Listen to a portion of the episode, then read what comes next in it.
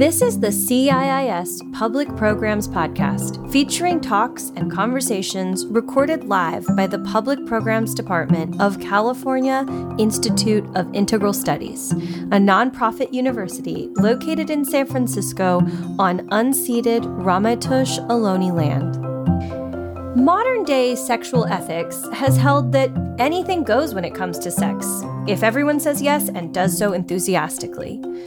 So, why, even when consent has been ascertained, are so many of our sexual experiences filled with frustration, disappointment, even shame?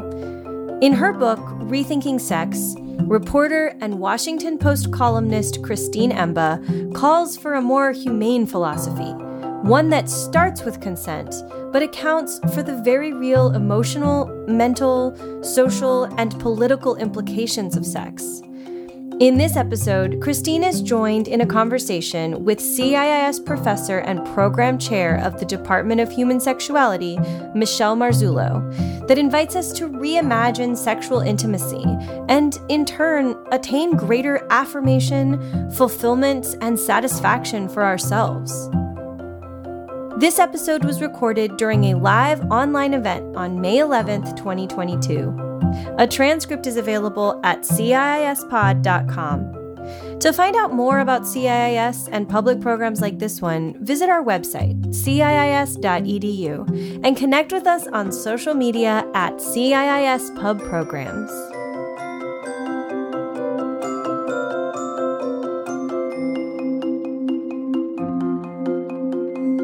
Hi, Christine. Hey, thank you so much for having me. Really excited to be here. Yeah, really excited about this this conversation. So, I, you know, I just wanted to start off to say I just love this book. I mean, really, I was uh, when I was reading it, I was um, actually on spring break here. Um, we had our spring break in March at the university, and um, I was texting my friends and my family members and saying, "Oh my goodness, the insights here! It's really great. I just can't." I can't get enough of this book and really told everyone to read it. Um, just really terrific. Was that your the general response you, you received for, for the book? Well, I mean, I love to hear that response from you. Um, yeah, I mean, I think that as I had hoped, um, rethinking sex has been a provocation for a lot of people.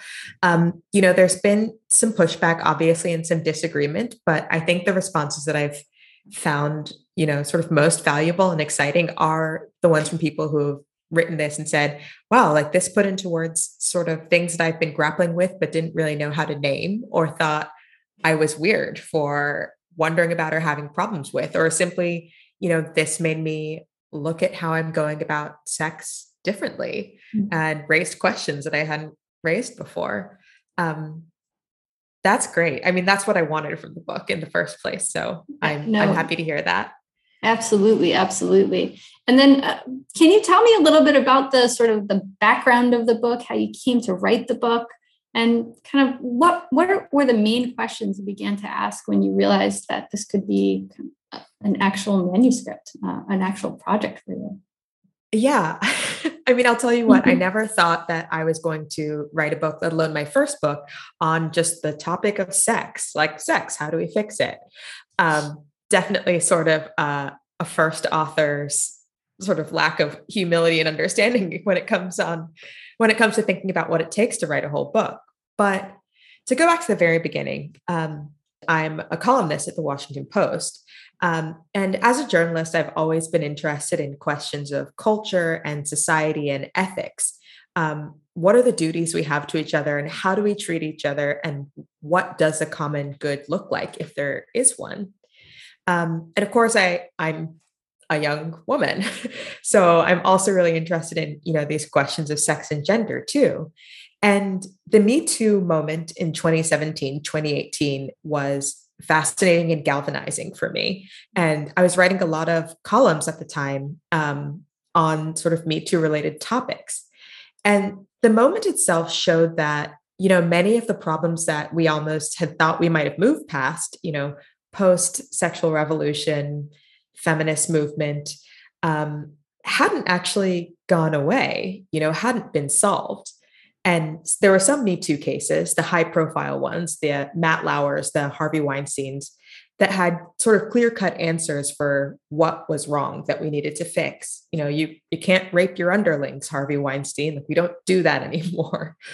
Mm. But then there were other sort of Me Too cases, the ones that actually went the most viral, I would say, um, that surfaced tricky issues that weren't so easily resolved.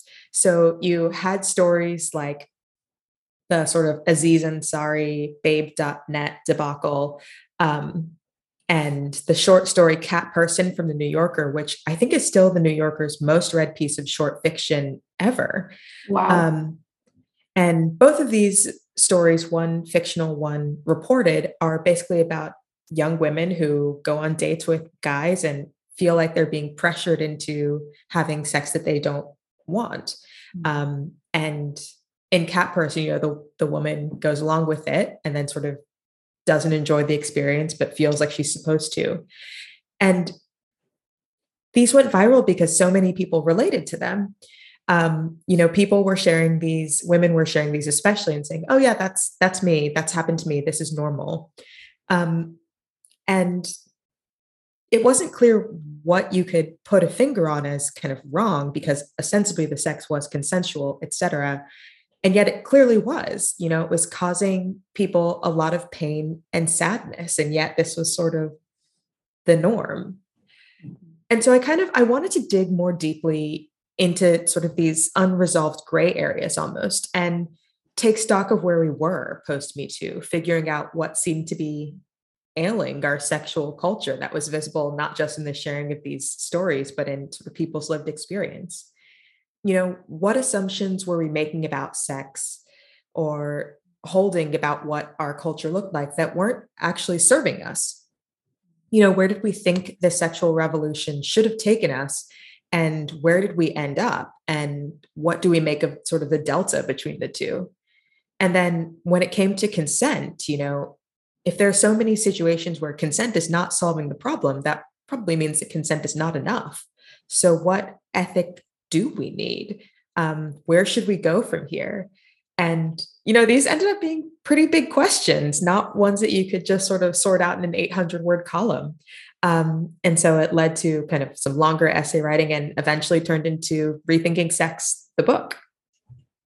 Terrific. I, I mean, this book really to me the reason that i got so excited about it and you know when, when we when we initially talked uh, about doing this um, this podcast together i just said do you have a background in sexuality studies? And I was so, so sort of struck um, that that you didn't because you really you you you capture the zeitgeist, right? You capture the what is going on um, in terms of sexuality. Um, my you know um, I talk about this every day with um, with my doctoral students um, and candidates who are pursuing their various studies that um, that something is going on um, and it really is it's very hard to put your finger on it um, but you really you you did capture this um, you know sex and relationships um, and i wonder if you know to give those who haven't had the pleasure of reading your book um, if you might if you might read a short selection from from it for us today Sure, absolutely. We talked about the section, so I'll, I'll read that. But yeah. also, I'll point out that just in the writing of the book, I mean, I started writing columns on the Me Too topic more broadly, but a lot of what went into the book was just conversations with people, sort of these the one-on-one interviews where I just would talk to people about their sex lives and like what they felt about the culture and how they conceived of sex. And even just doing that sort of helped me shape the book and shaped my understanding of what other people were feeling. But I'll read um, a few paragraphs. Sure, sure. That would be great. Thanks. What I heard again and again was contradiction. Having sex was a marker of adulthood and a, and a way to define yourself. But also, the act itself didn't really matter. Good sex was the consummate experience, but a relationship with your partner was not to be expected. It was nearly impossible not to indulge your desires, and extended celibacy was a state near unto death. Yet I could and did say no to sex and was clearly still alive. I didn't wait until I didn't end up waiting until marriage to have sex. I held on to my absence for a while and then let it go after emerging from a relationship and wrestling with my own faith. I stayed Catholic, but sex went from something longed for and maybe slightly feared to something far more down to earth. Still, from my unusual vantage point, outside the post virginal circle than inside, the narratives around sex seem deeply confused. Maybe these stories sound familiar to you.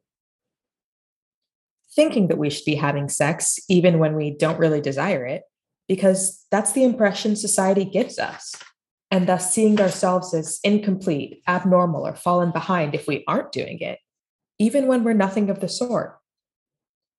Having sex we don't really want for reasons that we don't fully agree with far more often than we would like. But also thinking that that's just how it goes and that it would be unreasonable to ask for more. Feeling jaded and discouraged by the romantic landscape, its lack of trust, emotion, and commitment. But also feeling as though other options aren't reachable or even realistic. Experiencing too much of the kind of sex that saps the spirit and makes us feel less human, not more. Sex that leaves us detached, disillusioned, or just dissatisfied knowing that something in our sex and dating culture is somehow off and wishing things were different, even if we don't exactly know why we feel this way or how to make the shift to something better. Hopes are high, outcomes trend low.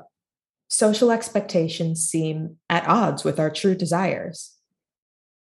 And for something meant to bring pleasure, sex is causing a lot of pain. It feels as though we have accepted many of these disappointments as normal. Unfortunate, but not criminal. The cost of doing business, even after Me Too.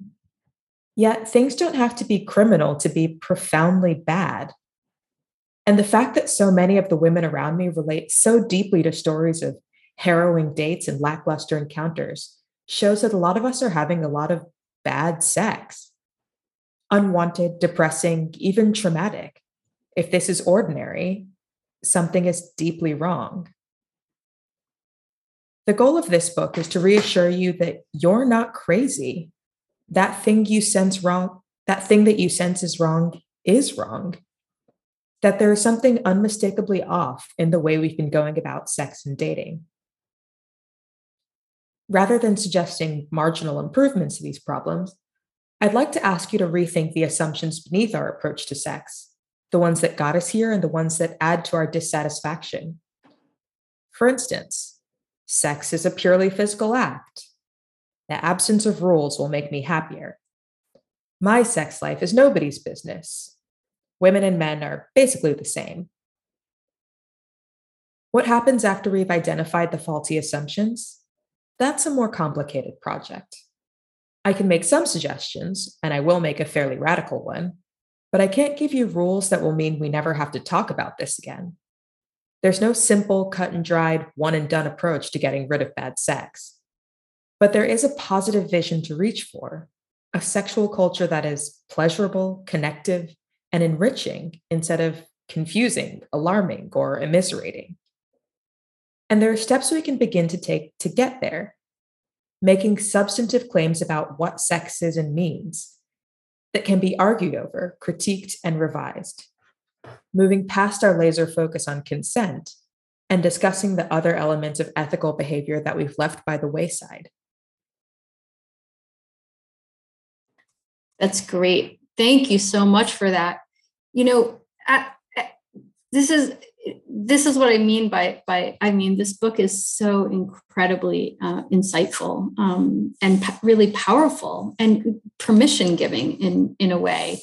Um, when I was reading this book and talking to several colleagues about it, I was um, sort of reminded of a, a book um, written by uh, a British sociologist um, named Jeffrey Weeks um, he wrote this book called The World We Have Won um, Remaking the Erotic and Intimate Life. Um, and that book was essentially reflecting back on exactly what you were sort of citing um, in regards to the sexual revolution. And, you know, like when Me Too came, we thought, oh my goodness, I, I, I, thought that we, I thought that we had addressed this. We, we fought the sexual revolution. We fought the, the gay and lesbian, you know, sort of rights movement, um, the L, and then the LGBTQ plus IA movement. And how are we still here? exactly. Um, so, um, he, he argues, um, and I agree that that this is the context for all sexual subjects, right? Um, sort what you capture, the the zeitgeist, um, the zeitgeist um, that you capture in this book. Um, I, I argue in line with Weeks um, that I, I really think that you got it. You got this this this circumstance that we're all sort of captured in at the moment um, for for no um, for no with no better term um, to use. Um, so my only critique of your book, and uh, of course this is, we we had we had this conversation, um, is that I, the only the very it's so tiny, it's so tiny.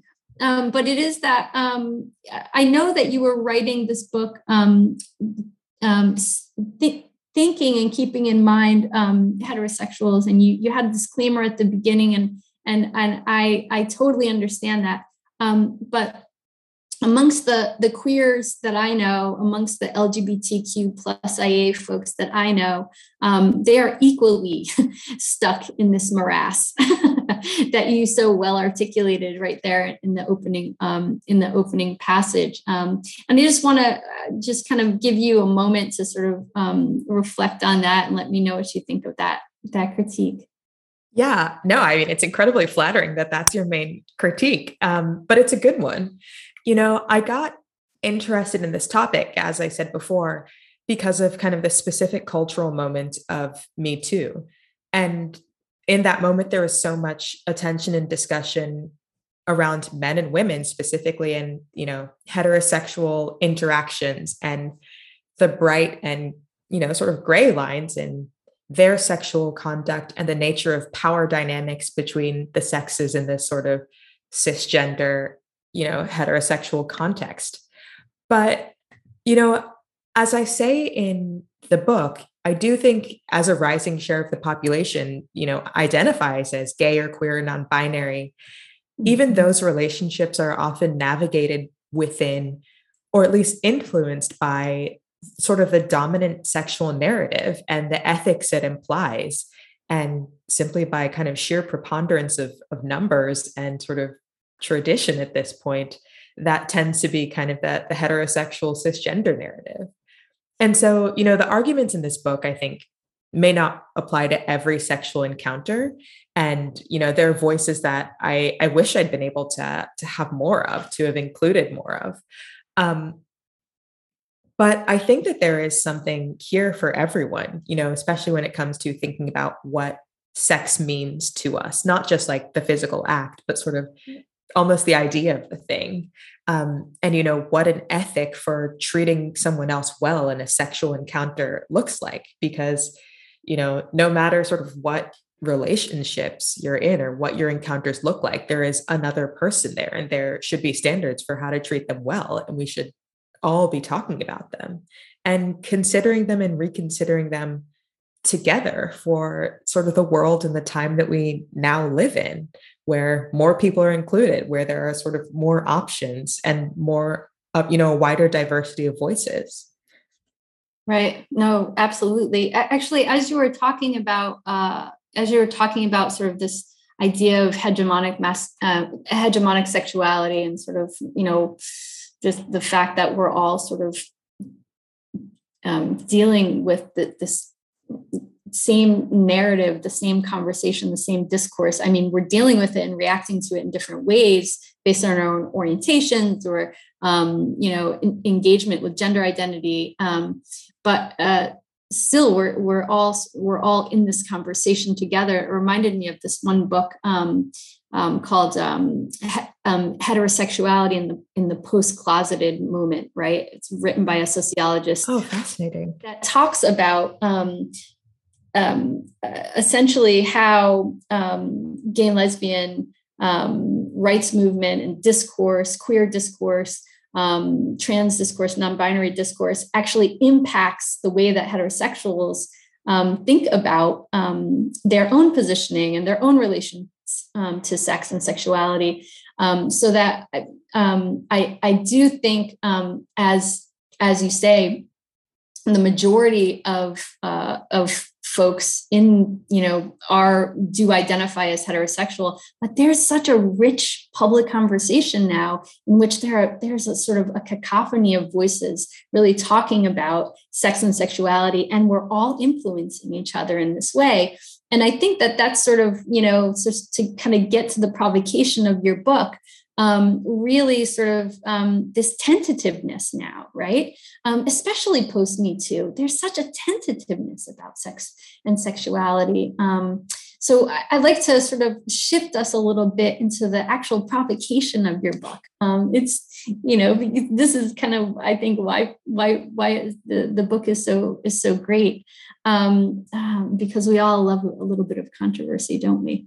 Uh, so so I, I like to sort of draw on an excerpt from Weeks' book to frame up what I think your argument, argument leads us to.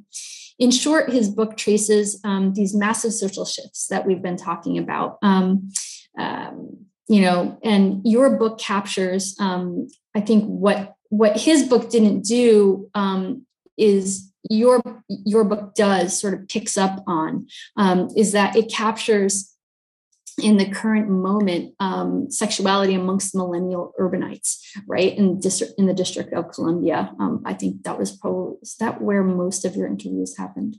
So actually they happened kind of all over. Um, mm. i started writing the book before covid and then during covid and so it was locked down. But you know i talked to people in DC and in New York, but also, you know, on the on the West Coast, in Canada, mm-hmm. uh, in the South, a couple in Europe actually.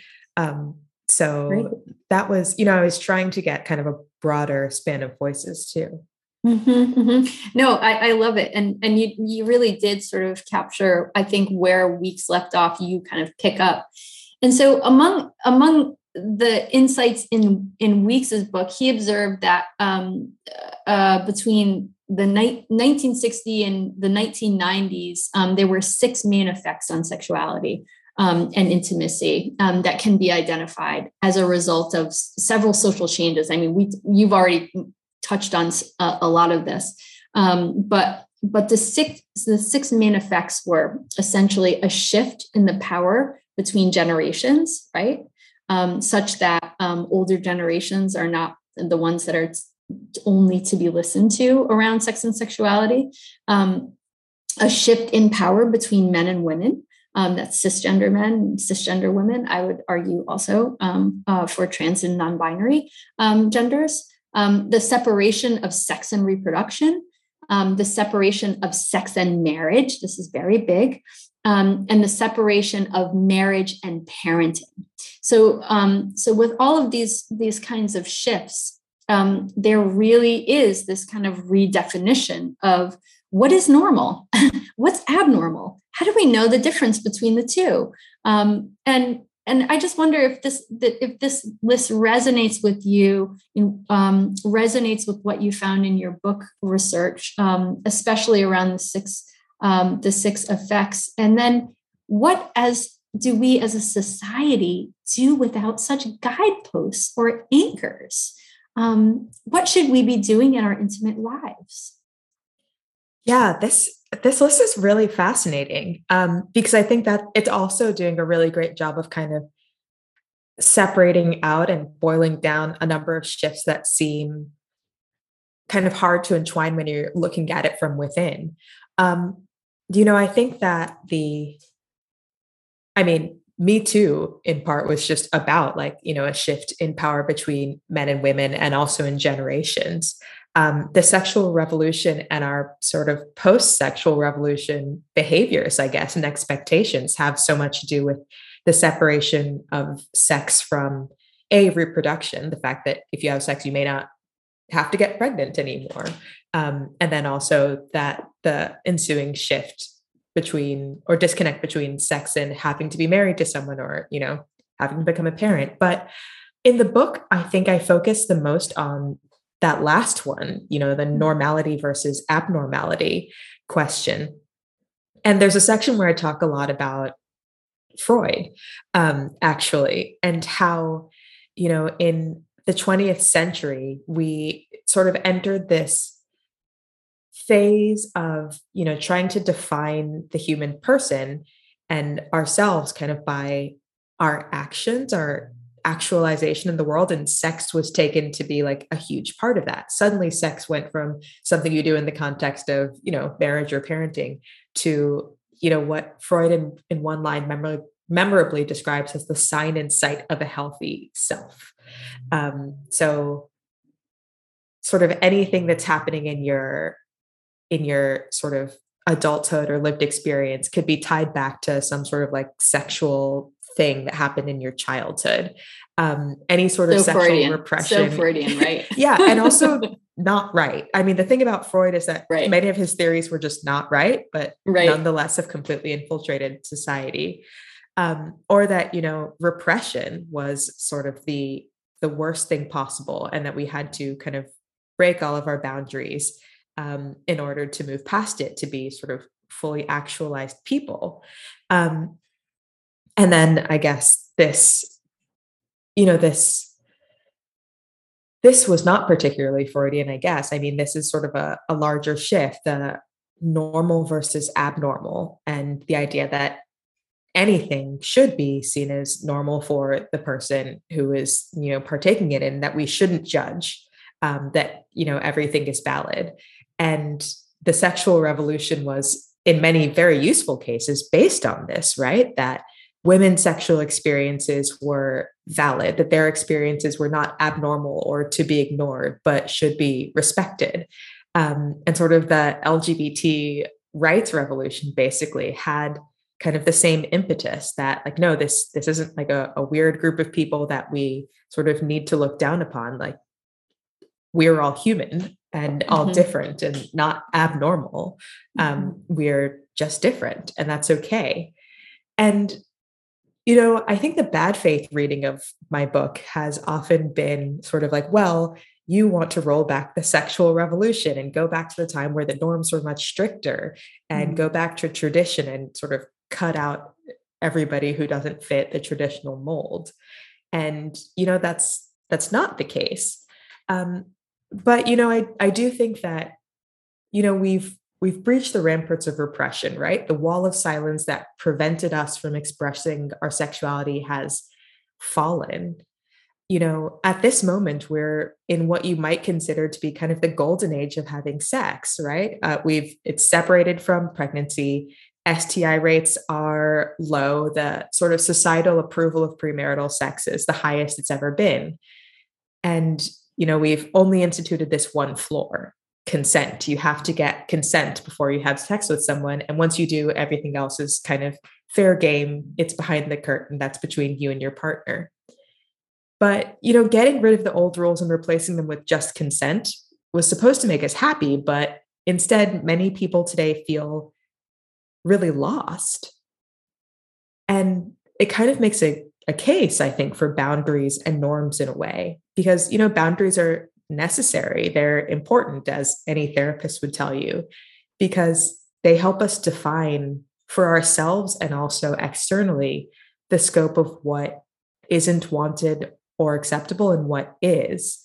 And in doing so, lay out a space for everything else that might be. And, you know, I wonder in in the book and wonder personally that in sort of the flattening um, of our expectations everything is normal, everything is fine, no judgment allowed. Um, we've kind of lost those boundaries and we're liberated, but a little bit confused and miserable about it. Because now, you know, we are remaking the rules constantly, but there's no sort of, or there's less rather, I guess, agreement on what the rules really look like. And we have to hold them ourselves and enforce them ourselves individually, which can be confusing and hard because there's no social recourse. Um, and there's no way to say, you know, past consent, like you may have gotten consent, but nobody wants to be a West Elm Caleb, as it were. So, like, that's kind of a gray area what you do past that. Um, even if you have the rule of consent, like what kind of consent should you get? And even if you get it, are things going to go wrong? Maybe you give consent, but for what reasons? I think there's a lot more gray, um, and that makes it hard for people to navigate this current sexual moment. Absolutely, absolutely. And uh, you know, going back to your point about tradition, um, I agree with you that um, um, that I, I I do not see your book um, advocating for an idea that we should all go back to traditionalism in whatever form that is, because there are many forms of traditionalism. Um, but instead, um, I think that the reason that I that I found your book so refreshing um, is that um, it really asks us to start this conversation uh, about. Um, I mean, that's the provocation, right? Are we brave enough um, to start a conversation about morals and ethics in sex and sexuality without devolving into um, those staid and tried and true tropes of um, around sexuality that say religion give give us or that say um, former generations give us. Um, how is it that we move bravely um, into conversations um, that say um, you know what? There is a boundary here how, how do we how do we define that boundary? How do we think about that boundary um, in ways that are productive in ways that move towards um, um, sexual freedom, um, uh, a sexual positivity that's not toxic positivity, um, that um, that really um, that holds us um, as individuals, but understands us as connected, um, always connected. Um, these are really they're very very difficult. They're broad questions, and I think I think you're right that the only way that that sort of these questions are answered is not with um, uh, the blunt tool of consent laws, right? All laws are just big blunt clubs, right? They there's no nuance at all in laws. um, it's also why I was so refreshed when you know you were sort of saying um, in your book how you know we can't turn to government for this. Government's not going to save us um, from this conversation right now. This is really a conversation at the societal um, and the in you know intercommunity level um, that that we really need to that we really need to to start. Um, I, I, wonder, um, you know, um, you you really did um, kind of mm, touch on on all of this um, in your book, and I wonder if you could read that that last section that we agreed on, um, which is, you know, kind of uh, the heading is "What could sex be?" and who could we be? Which is uh, i think um, just such a great um, a great uh, way to put it. Yeah yeah i'd love to. I mean first though i want to respond to kind of what you were saying there. I mean so i'll tell a story that's in the book um, that i think is i found fascinating and kind of alarming and included because it seemed to represent so much of what was the problems that we were wrestling with.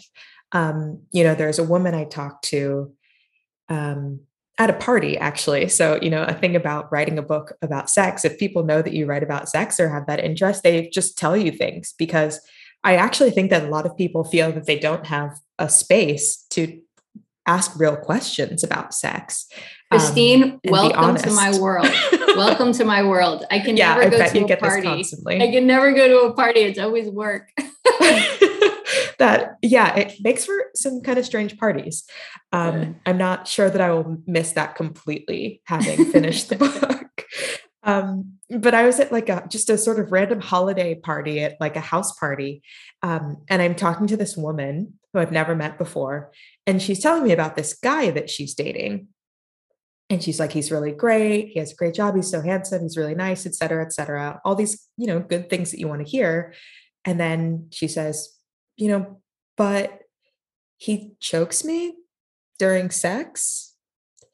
And she goes on to say that she like doesn't really like it, but she did consent, she guessed. And like this happens to her friends too. And maybe that's just kind of how it is. But she's sort of like, you know, I don't really like it. Is is that okay? And that sort of last, is that okay? seem to encompass a lot of questions like is it okay to not like something? Or is it sort of being judgmental to say that you don't like fulfilling that desire for another person? Would it be okay to criticize or is that off the table?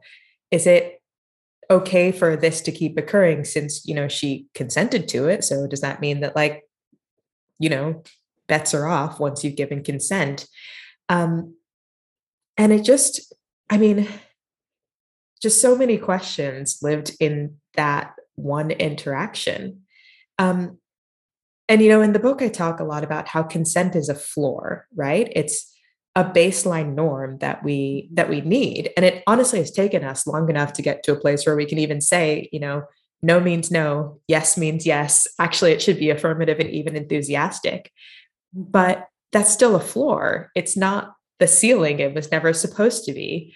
Um, you know we want more from sex presumably than well the person consented so it wasn't strictly illegal you know most of us want more from our relationships than that and you know, I worry that we spend a lot of time focusing on what's legal, you know, sort of in a carceral state, in a governmental sense, based on this understanding of consent, and not actually what is good, you know, what is moral and ethical, and how we should treat each other on a higher level.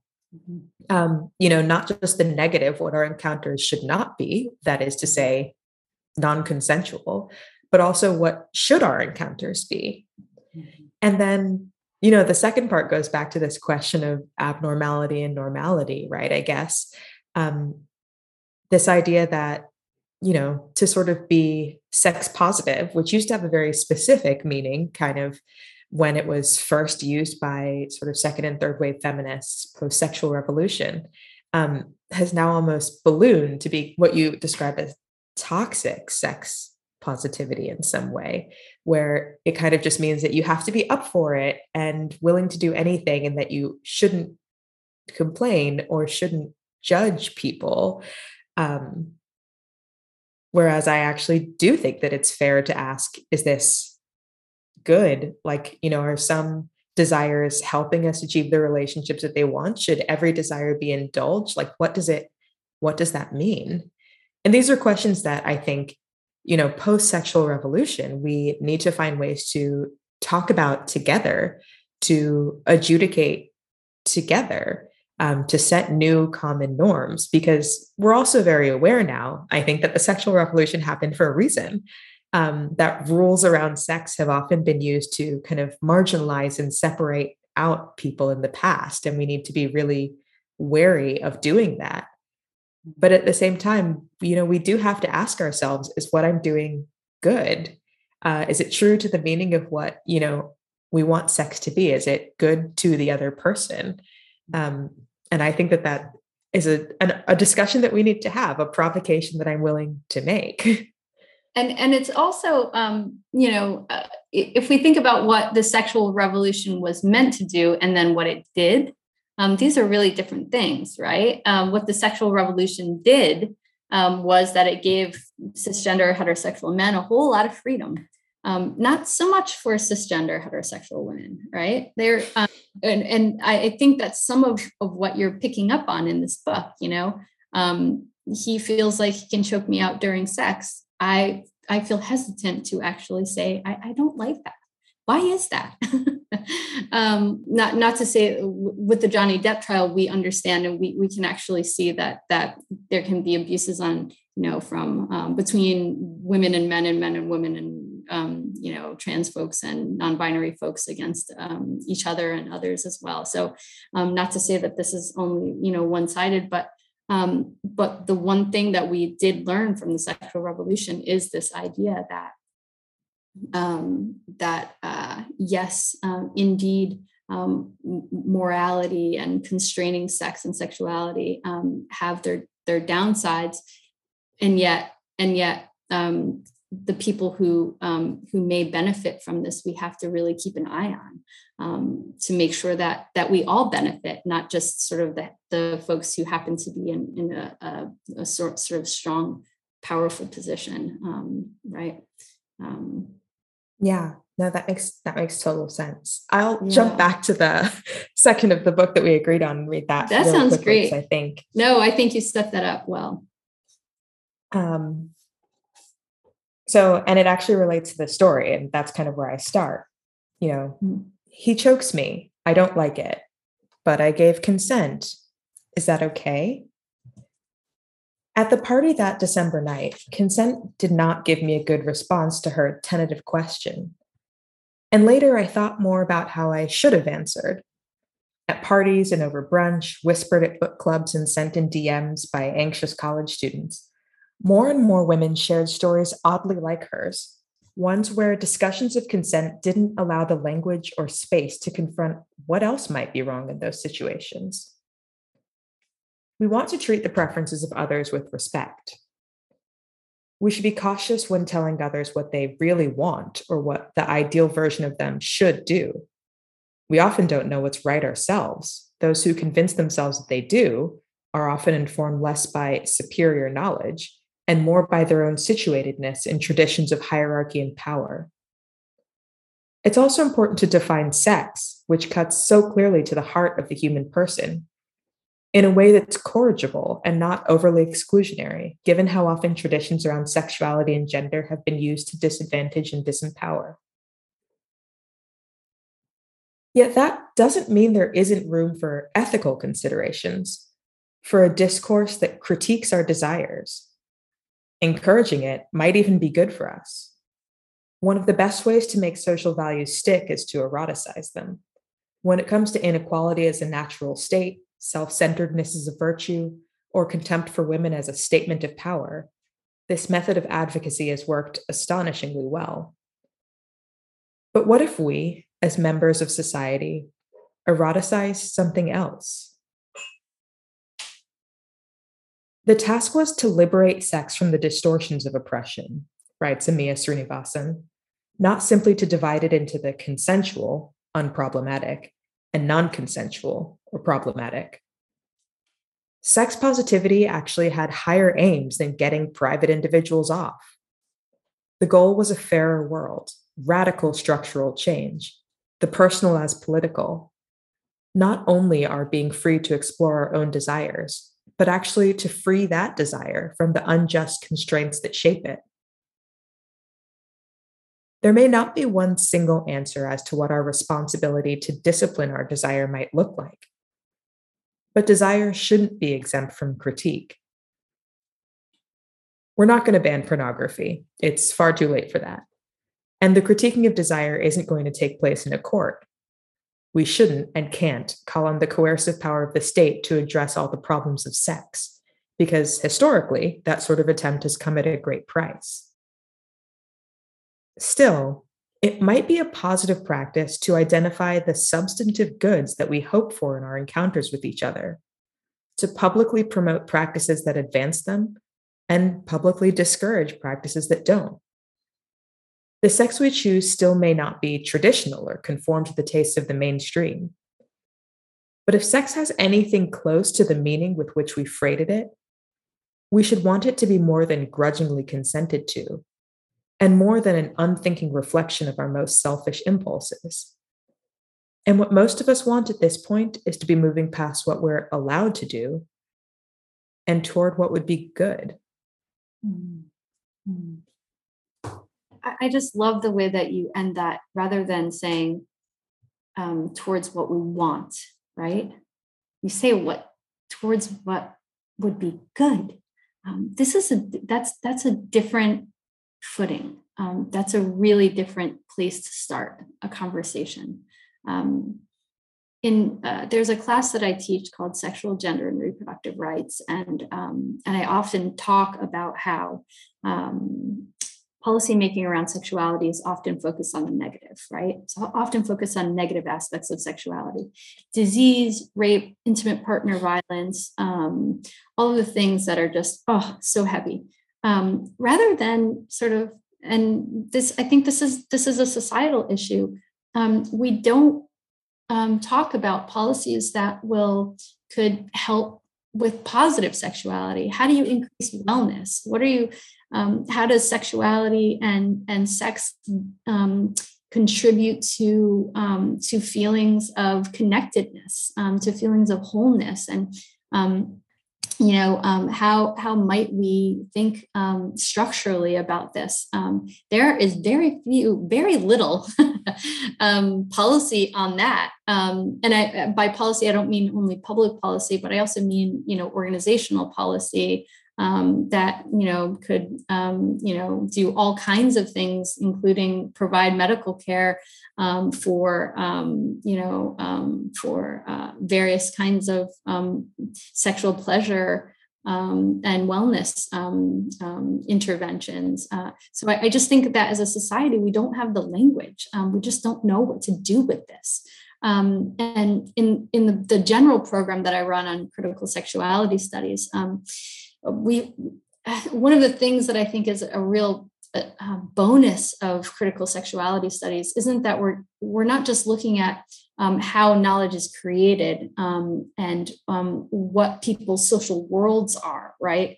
Um, so what what you're talking about is sort of these um, the sort of ontological right to being, right? Um, I desire this. I should be allowed to sort of desire. I should be allowed to do it, right? What is my what is the different? What are the different worlds we occupy in terms of sex and sexuality? But the bigger, the other question and sort of the related um, part of that is um, um, uh, is sort of the third leg of Western philosophy, which is axiology. So epistemology is how we create knowledge ontology is how we look at sort of the different worlds, world making and metaphysics. Um, and then the third is axiology, and axiology is literally the question of values. Who do we value? How do we value each other? Right? Um, you know, um, it has to do with aesthetics. It has to do with politics. It has to do with um, what we find to be beautiful, who says, why. Um, um, and then, most importantly, it has to do with um, sort of exactly what how you ended. What is good? What is the pith the center of good. Um, and um, in terms of in terms of your um, your your book, what you hit on, I think, and the reason that I think it is is just so incredibly insightful, is that of course in in sexuality studies, folks ask me all the time, you know, why is it that that um, that um, sex, sexuality, and gender are continually attacked, right? We see Roe, Roe v. Wade is is um, on the precipice of falling. Why why is why are these things attacked all of the time? And my answer is well sex and sexuality are actually the linchpin. They're the center. They're the rules that we have for making our society for knowing who we are as people um, as you say, I think that you so eloquently um, put this um, just just a little while ago that um, you know we we plucked out sex and sexuality for very specific Western cultural reasons as something that is interesting um, and um, and that is a an anchor. Um, and and we're living with it now. We're living with with that sort of that cultural condition um, it is the center of our society. Um, and so, that being said, um, in you know in the in in the absence of um, of rules, um, in the absence of rule making, um, you know the, the problem is navigating navigating the social world so to me um, the your book raises two really interesting questions um, to grapple with um, in sort of if we put it in Weeks's terms in the world we have won right?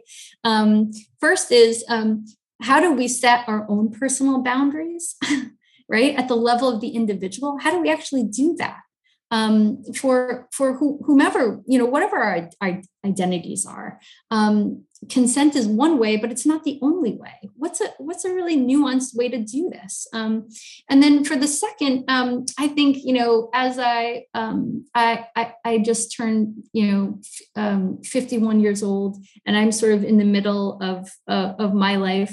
And i certainly think about um, this question that i think undergirds some of the structural questions that you're asking is that how do we attend to the inevitable problem of aging and caring for ourselves at, outside of traditional kinship systems? If we don't get married if we don't have a stable partner if we change partners um, if we if we have um, these questions of precarity in our old age what is it? I mean, we're all going to get old. We're all going to get sick. We're all going to die, right? So, what is it, and how is it that we we form up these care systems to to care for each other outside of these um, tr- traditional um, ways of only doing things that way, right? Um, so I, I, think those are the those are the the big questions that I was left with after after your book, um, and I just wonder um, wonder if you might if you might have um, any sort of reflections on where we go as a society. I know that's how you sort of left this a, a provocation. You left us with a lot of questions, um, and where did you go towards the end of this with that?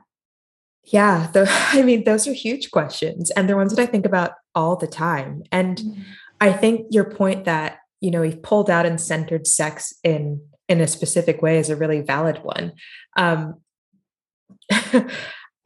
I and there is a review of my book in the Times by Michelle Goldberg, and she was a little bit um, confused by sort of where I stood because she was like, it's a little bit heterodox. She quotes Andrea Dworkin, but also Roger Scruton, but actually roger scruton the philosopher has you know a great quote that i use in the book where he says sex you know is is the bond that builds society and also the force that explodes it because it really is mm. kind of how society reproduces itself and replicates itself and there is a reason why we're so concerned with what it looks like but you know how do we go about creating you know our personal boundaries, our own standards, but also kind of a, a societal level understanding of where we go from here. I think, you know, the first thing is to start with honesty. Um, and, you know, that's in some ways what I'm trying to do with rethinking sex, you know, provoke people to look at sex honestly, not sort of just through the lenses that they've been given by culture or various assumptions. But, you know, what does sex mean to us and how significant is it really? Um, what kind of relationships do we actually want and what are we looking for? You know, your second question was sort of about how we care for each other um, as our society changes. And one of the things that I found so fascinating in, in just talking to people um, about sex, and one of the things, one of the false assumptions that I think has become a really big problem is the idea that we should treat sex as though it's just an activity that doesn't mean anything um, and that we shouldn't have feelings. Um, that it's weird to have feelings about things that the best way to approach sex is from a mode of total liberation where we don't care about each other and you know don't get attached. But you know when people are honest about what they're looking for in their sexual encounters it is relationship.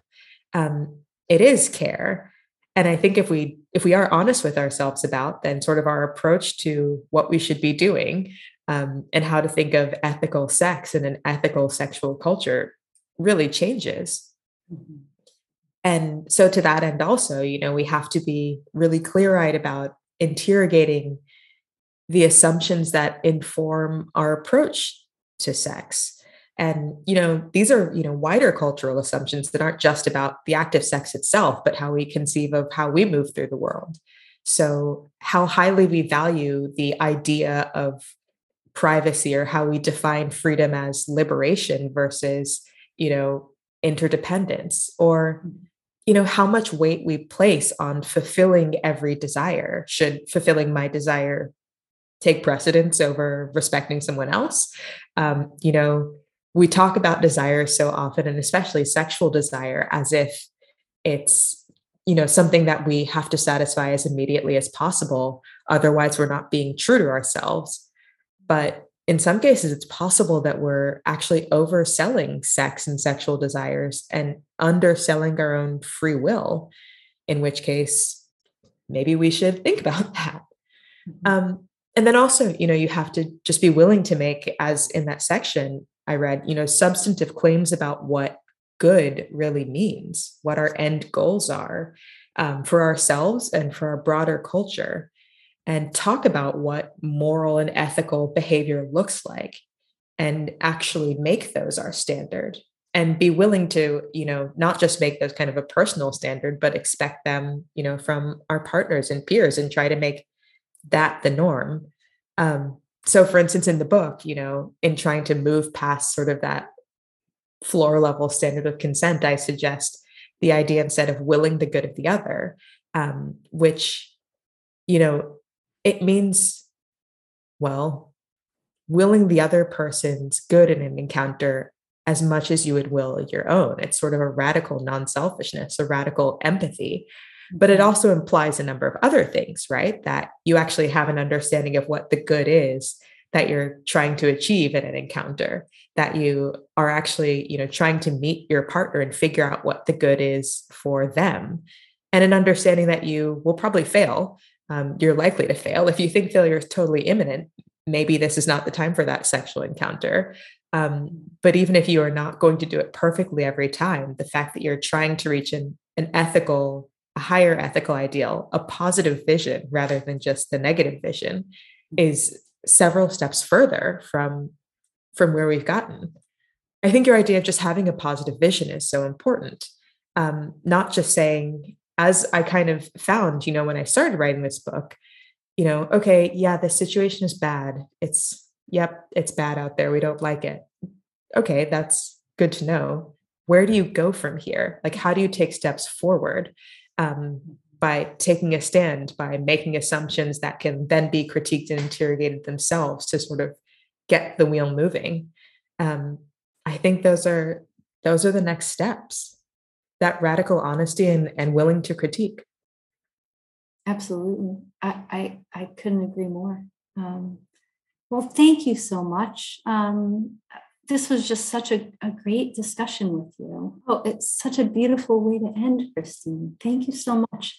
Thank you for this discussion. Thank you for the book that you've contributed to the world um, and this great thinking. Um, um, and I think it's um, it's it's time to to close out. But I wonder if there's anything else you'd like to sort of add um, in your closing tonight. Yeah, I mean, first of all, thank you and CIIS for having me and having this conversation. Um, I found it really enlightening. And I find all of these conversations enlightening because the questions that people bring up and the questions that you brought up, Michelle, like push me to think about this even deeper. And, you know, I guess I'll go back to the beginning. Rethinking Sex, the subtitle is a provocation. Um, it's not a prescription.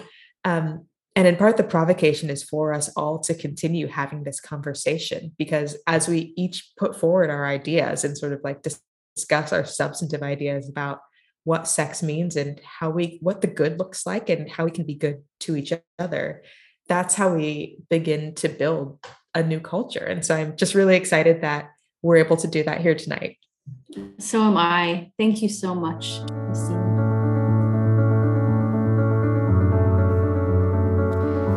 Thank you for listening to the CIIS Public Programs Podcast. Our talks and conversations are presented live in San Francisco, California. We recognize that our university's building in San Francisco occupies traditional, unceded Ramaytush Ohlone lands. If you are interested in learning more about Native lands, languages, and territories, the website native land.ca is a helpful resource for you to learn about and acknowledge the Indigenous land where you live. Podcast production is supervised by Kirsten Van Cleef at CIIS Public Programs. Audio production is supervised by Lyle Barrere at Desired Effect. The CIIS Public Programs team also includes Izzy Angus, Kyle DeMedio, Alex Elliott, Emlyn Guinea, Patty Fort, and Nikki Rhoda. If you liked what you heard, please subscribe wherever you find podcasts, visit our website, ciis.edu, and connect with us on social media at CIIS Pub Programs. CIIS Public Programs commits to use our in person and online platforms to uplift the stories and teachings of Black, Indigenous, and other people of color, those in the LGBTQIA community, and all of those whose lives emerge from the intersections of multiple identities.